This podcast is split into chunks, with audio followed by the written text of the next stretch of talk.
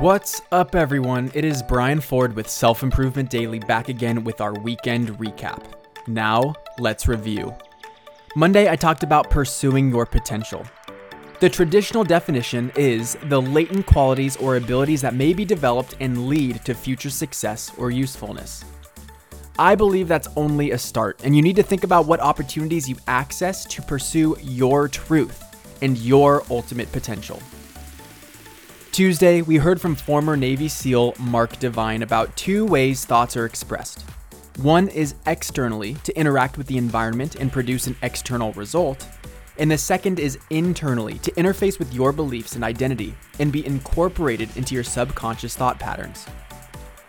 On Wednesday, my birthday, I talked about living for purpose. No matter who you are or where you come from, you have something to offer that makes the world a better place. Your compassion, creativity, choices, and dollar all can make an impact. I invite you to visit www.forpurpose.com so you can take your next step on your impact journey. Thursday positivity came from the quote Be humbled by your dreams. When you have big dreams, your achievements and accomplishments look tiny compared to what you aspire to be. You don't need to compare yourself to others because you compare yourself to your own vision for your future, which is always humbling. Then, last, on Friday, I talked about how to get good feedback.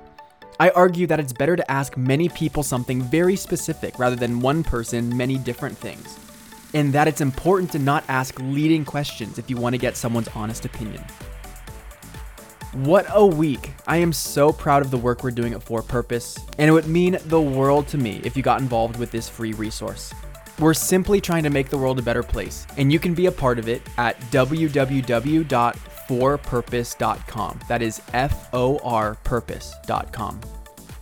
Thank you for listening, and I'll see you next time on Self Improvement Daily.